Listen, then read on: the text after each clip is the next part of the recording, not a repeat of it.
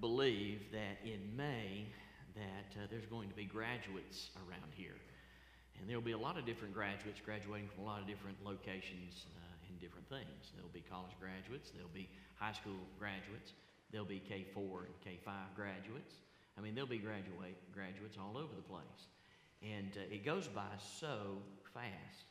Um, we were just talking in the green room just a few minutes ago. We have prayer time in there before service. And uh, Chris, Pastor Chris, he just finished up his master's degree uh, from New Orleans Baptist Theological Seminary. So we're grateful for that. Congratulations, brother. When you graduate, you become an alumni. How many alumni do we have in here from colleges all over? Okay, thank you. You can put your hands down. We were discussing what that means. And basically, we've come to the conclusion that if you're an alumni, all that really means is they're going to be asking you for money the rest of your life. Right? Is that right? Yeah, alumni means they're just going to be asking for money. Uh, but there are some prestigious things that go along with graduating from a college or a university. I mean, it's something of, uh, of status to be able to say that I graduated from the University of, you fill in the blank. Yours is the best one, right? And so uh, when, you, when you do that, that carries a passion that goes along with it. With that mindset and thinking about that, I want to continue um, the talk that I, that I started in, in preaching about this issue of discipleship. What does it mean to be a disciple? Uh, discipleship is to Jesus Christ what alumni is to your university. I am a disciple of Christ. And because I'm a disciple of Christ, where I go, I tote his name. It's the same thing with, with where I, I graduated from Luther Rice with my undergraduate, and I also went uh, to the Stephen Olford Institute of Biblical Preaching. And, um, and that, that is something of a real blessing that I was able to attend that fellowship and be a part of that. I mean, that's, I, I was able to sit and listen to Stephen Olford uh, preach and dissect sermons and learn from him and just be in a room with, with 15 to 20 other individuals and just absolutely amazed uh, at what he brought to the table. And walking away from that, not only do I carry uh, Shane Robertson when I come and preach, but I'm also sharing the things that I learned in all the institutions that I graduated uh, from, all of the alumni that I am a part of. Uh, they pretty much made me who I am. Jesus Christ made you who you are as a born again child of God. And as a disciple, you should look like Jesus. Now, in the question that I want to answer this evening is what are the qualities of a disciple? If you are a born again child of God, what are the qualities of that discipleship? What does that look like? And and I, there's no way I'm going to be able to list all of them. There's a bunch of them in the Bible, uh, but I did write down 10 of them, and I'm probably not going to get through all of them. I'm probably only going to be able to give you about uh, maybe four, try to give you five. And then when we'll come back, not next week because we've got the Super Bowl next week, but when I come back, uh, when we come back together on a Sunday night, I'll give you the next five. So uh, let's see if we can get through five of them tonight. So, the first one I want you to think about in the qualities of a disciple, number one, the first one I wrote down is to be passionately committed to Jesus Christ. To be passionately committed to Jesus Christ. If I'm a disciple of Jesus, then I'm going to be passionately committed. The same is true with your school that you're an alumni at. You're passionately committed uh, to the school. Uh, I mean, look. I know what side my bread is buttered on. I know we're right here at the University of Georgia, okay? Uh, and I know Georgia Tech's got it. I'm seeing, I, I hear you, brother. But I'm going to be honest with you, like me, you're outnumbered. and the bottom line is this, though. He's sitting there shaking his head and he's going, I don't care. I don't care how many of them Bulldogs in here. I'm a Tech fan. You know why? Because he's passionately committed to his university. And the same is true with the rest of us. Many of you, you know that, I mean, I, I, I, I root for the University of Alabama. Please don't boo in church. That's not appropriate. But because I'm passionately committed to that, it's not uncommon to see me wearing my jersey on Saturday. I got I'm going to town with my hat on, and man, I just I'm passionate about this. in the same way we are to be passionate about Jesus Christ. As a matter of fact, when you think about this passionately committed to Christ, God is calling you and I to come close to Him and to learn of Him and to know that He is the primary source of our strength and we can't do anything without Him. And we must be so passionately uh, committed to Him in such a way that we're willing to forsake all others. That ought to be the one thing that draws us together. We may be divided on which football, college football team we root for, but bless God, we should never be divided when it comes to Jesus Christ. As a matter of fact, listen to what Jesus said, Luke chapter 14, verse 26. Jesus said, If any man come to me and hate not his father, and mother, and wife, and children, and brother, and sisters, yea, and his own life also, he cannot be my disciple. Man, you talk about harsh words. Man, that is harsh. But we've got to remember what Jesus is saying here. He's not saying go out and hate people. people think he's saying go out. No, it's not what he's saying. He says Jesus has got to be number one in your life, even above your own life. That if it comes to hating your own life, you hate your own life to follow Jesus. He's got to be the primary source of your strength. Let me ask you, what's the primary source of your strength tonight? Uh, you know what's sad is for many weak or immature disciples, the source of their strength is their situation. Is everything going okay? If everything's going okay, then they're okay. But when they get down, when they got a dad that's sick, I'm grateful to God we've got a, a, youth pastor, a student minister here that's on staff that says God's in control of this thing. He, he, he's got my dad. And whatever happens, all the glory's going to go to him.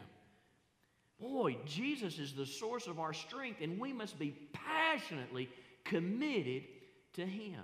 Now, a lot of people say being passionately committed to Him uh, means that, man, you got to be at the church every time the doors are open. No, not necessarily.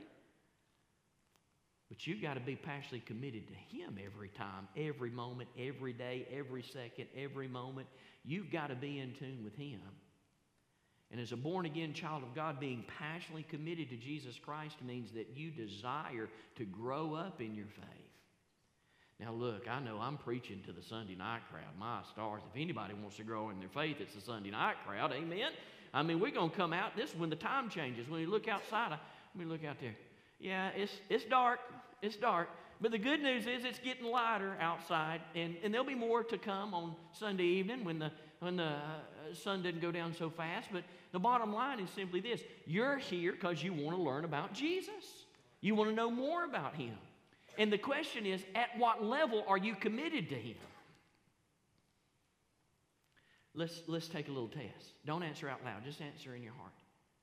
Out of seven days this week, how many days did you have your devotion? Your devotion, just you and the Lord, out of seven days.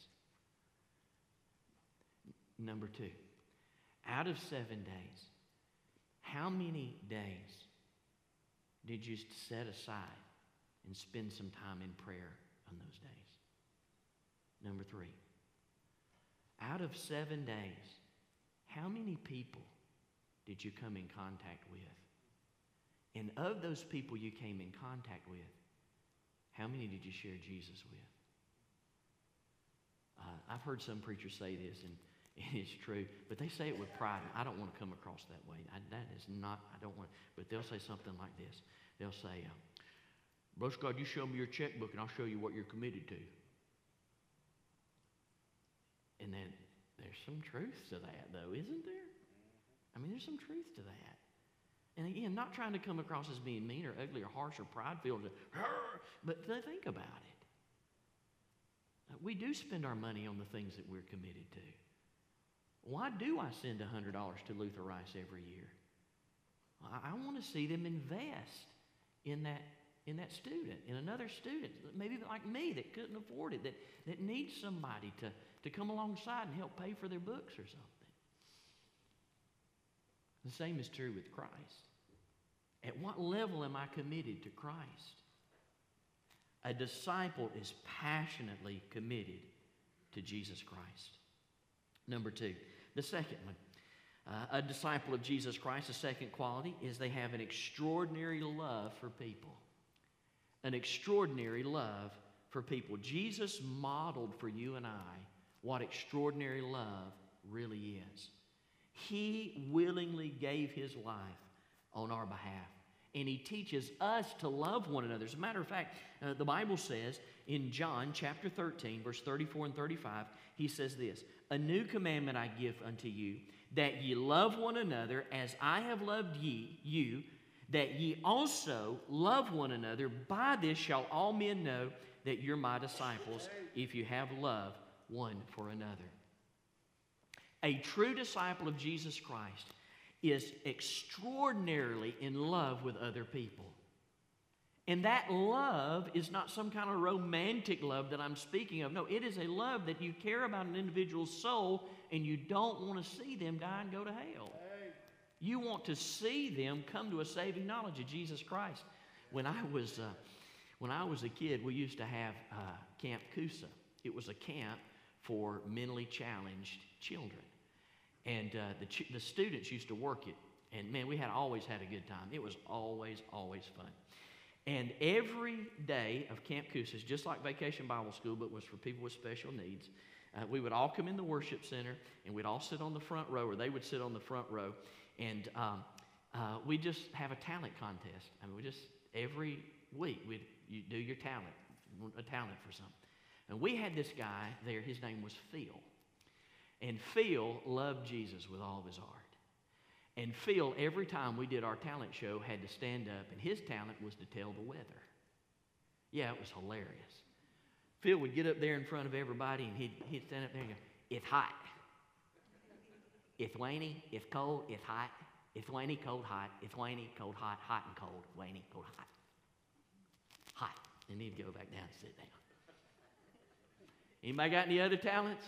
No, nobody would say anything. Then there'd be another Scott would stand up over here and he'd get up there. He'd play the air guitar. Ain't no music. I mean, there's no music at all, but man, he's just ripping. And he's tearing it up and everybody's like, yay.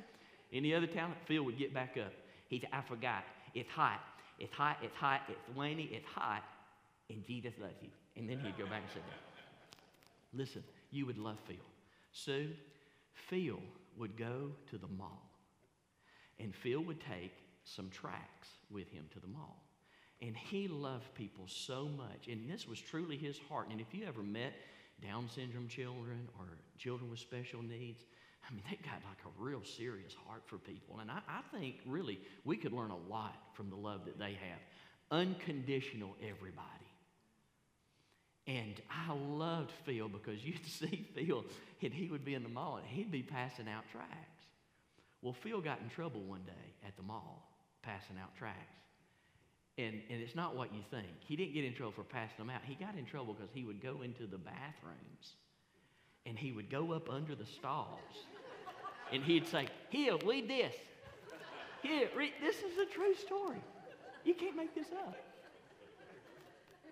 And really, and they weren't, they couldn't be upset with him about it. I mean, they ha- I mean, everybody was happy with Phil. But they couldn't let him do that. And so they had to create him. He had to stop. But the reason why Phil did that is because he loved people. And he didn't care where he was at, he was willing to love them right where they were. Jesus taught us that same love. And we are called to love others. And let's be honest, man, we're living in a world where it is really very easy to find somebody that doesn't agree with the same thing you agree with, doesn't like the same thing you like, and really probably don't like you. But God has called us to love them and to give them a cup of cold water and try to help meet their needs and to love them to Jesus. As a true disciple, one of the primary qualities is to have an extraordinary love for people. I heard Jim Cymbala tell a story one day. He, he said uh, he was there at the Brooklyn Tabernacle, and he said it is not unusual during church service to have three or four different bums come in during the service. They'll come in right off the streets, and they'll just come in. He said that's just that's their ministry. It happens. And he says one day during the ministry, he was given an invitation at the end of the sermon, and he stood up and he was waiting for, for people to come down uh, after he preached this message. And he noticed right when he started the invitation, uh, this uh, individual off the streets came off the streets, came in the back, and sat in the back right at the invitation. Well, when he told everybody to stand up, this one stood up and immediately stepped out in the aisle and started walking forward. Jim Cymbala says, I believe it's in his book, Fresh Wind, Fresh Fire, says that this is, as he's walking up, Jim says, I could smell him before he got to me. He said it was putrid. And he said, in my mind, I thought, I don't want to help this guy. I've studied, I've prayed, my church has come, my church is here, I've delivered the message to the church, and this guy comes in off the street. I do not want to minister to him. And he said, The stench was so strong, I smelled him before he got to me. It was very obvious that he had not had a bath.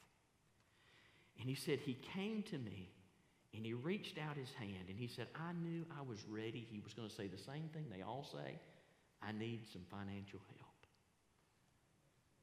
And he said, God tore me apart.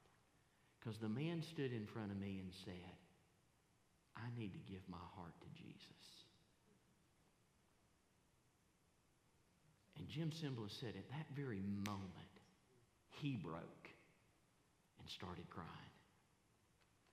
And he said that nasty, putrid smell of a bum that had been living on the streets and hadn't had a bath all of a sudden turned into the sweetest perfume you can ever imagine. And that man gave his heart to Jesus Christ. Got enrolled in a program that they had there at the church. And today, at this very day, helps lead the choir and the musicians at the Brooklyn Tabernacle Choir.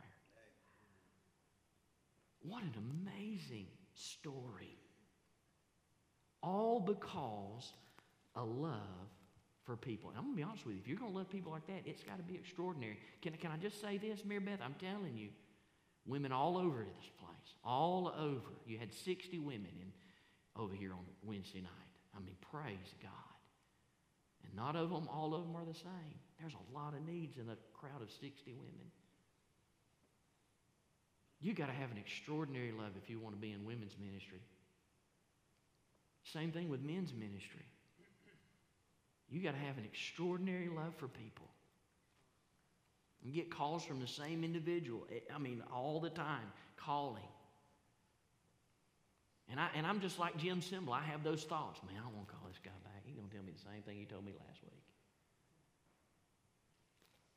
Jesus, he'd call him back.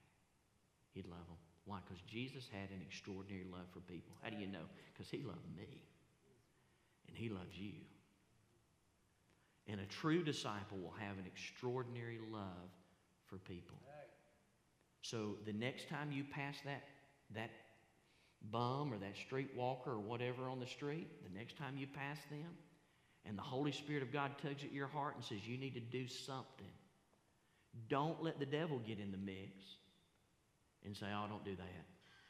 Don't do that. You better listen to what the Holy Spirit's telling you. I, I, used to have a ministry. I used to be at Cherry Street Baptist Church in uh, Attalla, Alabama. Uh, the way you get there is you went through a viaduct. Everybody, anybody know what a viaduct is? Where a train goes over. Just the, we called it the Gateway to Gadsden. It was great. I ministered over there on the Gateway to Gadsden. We were right beside the railroad tracks. Man, we'd have, man, there'd be people come in there all the time walking the railroad tracks. I mean, living on the streets. Bad, bad, bad. We always kept chili in the refrigerator just for them. And we always would invite them in and feed them some lunch. And they never came to church. They never, they, they, we never, we see probably two or three people give their heart and life to Jesus, and off they'd go, and you'd never see them again. The Bible says, be careful. You may be entertaining angels. An extraordinary love for people. Number three. Here's the third one. I'm not even going to make it past this one. Let me give you the third one, and I'll be done. Number three, true disciple. We're talking about the qualities of a true disciple. A true disciple also has a heart or the heart of a servant. The heart of a servant. If you're a true disciple of Jesus Christ, You have the heart of a servant. Uh, true greatness, true greatness begins with humility. The Bible tells us that to be great, we must serve others. Matthew chapter 23, verse 11 says this But he that is the greatest among you shall be your servant. That's what Jesus said. You want to be great? Serve. What is the quality of a disciple? To have a servant's heart. Um, it doesn't take much to serve. There's all kind of opportunities uh, to serve around here. You just got to find out where it is and just get involved uh, and, and, just, and just do it. I mean, uh, looking for opportunities. We, we need greeters. Uh, we need um, prayer warriors. We need Sunday school teachers. I, I was talking to a, uh, a gentleman just the other day about Sunday school, David, and I said, um, What Sunday school class you in? He told me. I said, Who's your outreach leader? He said, We don't have one. I said, Well, you want to serve, right? He said, Well, yeah, that's why I'm coming to you. I want to serve. Well, why don't you be the outreach leader in your Sunday school class? That would be a great fit for you. That'd be a perfect thing for you to do.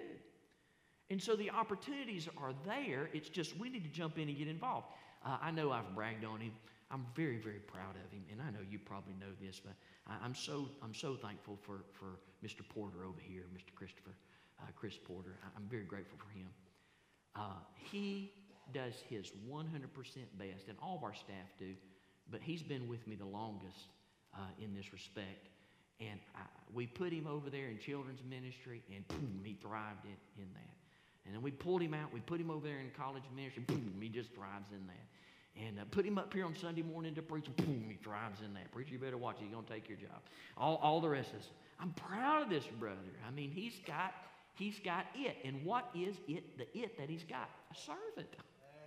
He's a servant. Uh, I don't know what he's got with this Amish beard thing going on, but he's, I mean, he's, he's, he's a servant. He's a servant. I'm just kidding. He knows I'm just kidding. And I'm grateful for his servanthood. This is a true character quality that Jesus says we ought to have as disciples. So I, I want to ask you a question tonight in closing. Here, uh, I got 10. We, we got through three of them. Uh, number one, passionately committed to Jesus Christ. Two, have an extraordinary love for people. And number three, have the heart of a servant. Would you look at your life and just kind of say, Lord, when I look at the Word of God and measure my life to this, am I really, truly, passionately committed to you? Do I hunger and thirst after righteousness and want to have that daily quiet time every day? Uh, number two, what about your extraordinary love for people? If somebody says, I love people, but they never talk to people, then I don't really think they really love people. I think they really want to love people, but if you want to love somebody, you got to put yourself out there. That's what's hard. Is putting yourself out there. And then number three, the heart of a servant. Um, j- just, and I, y'all know I'm I'm strange. I'm weird. Like right now, there's a ladybug crawling on this front pew. I've been watching him the whole time, wondering if he's hearing anything. I mean, he's the only one on the front row on this side right here. Uh, and, and I know, y'all, y'all know I got eight. I get distracted really easy. And uh, I just got here this morning, and I got to preach at the 8:15 service, so I like to try to get here a little early and get my microphone on and get me some water, make sure everything's taken care of, cut my TV on so people can that pray in my office during the services can can have the see the sermon and, and see what's going on there. Uh, and then I'll walk across the street. And while I'm walking across the street, uh, some dear saint who loves Jesus with all their heart took their teacup from Chick fil A sometime this week and jammed it in the light post uh, there in the parking lot. Now, I'm not trying to make anybody feel bad, I'm just saying it was there. And I'm walking by it. And the preacher's got to make a decision. Is, that, is it his job to pick it up or not? Well, yeah, it's my job to pick it up. Why? Because I want to be a servant. So picking up trash isn't a problem for me. And I know y'all probably thought I was crazy this morning, walking to the 815 service with a, with a, with a cup in my hand. Yeah, I know. I see it, Donna. There's a piece of paper right in my feet, and I, and I, I see it. You, I. But they thought, I, I know y'all thought I was crazy. You said, it's Sunday morning. He's walking in here with a tea, a teacup from uh, Chick-fil-A. It, well, it wasn't, didn't have anything in it. It was trash. I walked in, and I threw it, I threw it away. Uh, why did you do that? Because that's what I hope you would do. You, you would pick it up, wouldn't you? You wouldn't just leave that there. We, we want our campus to look nice for our guests. And not only that, we want to serve in any capacity that we, we can. If somebody comes up and says, hey, can you help me get to Sunday school? Or, hey, where's the restroom at? You, you'll be the first ones. The Sunday night people will be the first ones to serve. So, so my question to you is this. Where, where are you serving? Where are you serving? Maybe you don't know because you just need to get spend some time with the Lord. And that's what we want to do now. My time's up. I'm out of time. So, Phil, where are you? Come up here and get on the piano or somebody. Phil, where are you? We're going to pray. Is he in here? Is he listening to this sermon? Bless God, you better tell him to come in here. He's he's watching online. I mean, on the on the watching. He's going to come in here in just a minute. But let's think about it. Let's go. There he comes. Everybody, yay! He's coming to serve. And, he, and he's been doing a great job, by the way. It's just the last 45 minutes he messed up. Just kidding. Just joking. joking. Could you join me as we pray with our heads bowed and our eyes closed? Maybe you're here today, and maybe you have been struggling with some of these areas. Maybe when you took that little test about your commitment to the Lord, maybe the Lord pricked your heart and said, Man, you know what? You really could use a you could use a tune-up in the area of your commitment. Because your your daily devotion life is hit and miss, child. And I want to spend more time with you than that. Maybe you're here today and struggling with your service. Why don't you just come get in the altar and ask God, God, would you reveal to me just exactly where you want me to serve? And then, and then last of all, maybe you're here and maybe you've never trusted Christ as your Savior. Maybe you're just, uh, you know, you've gone through the motions, you've been religious, but you've never been committed. You've, com- you've not committed yourself to Jesus Christ. Would you do that tonight? Tonight, commit yourself to Jesus.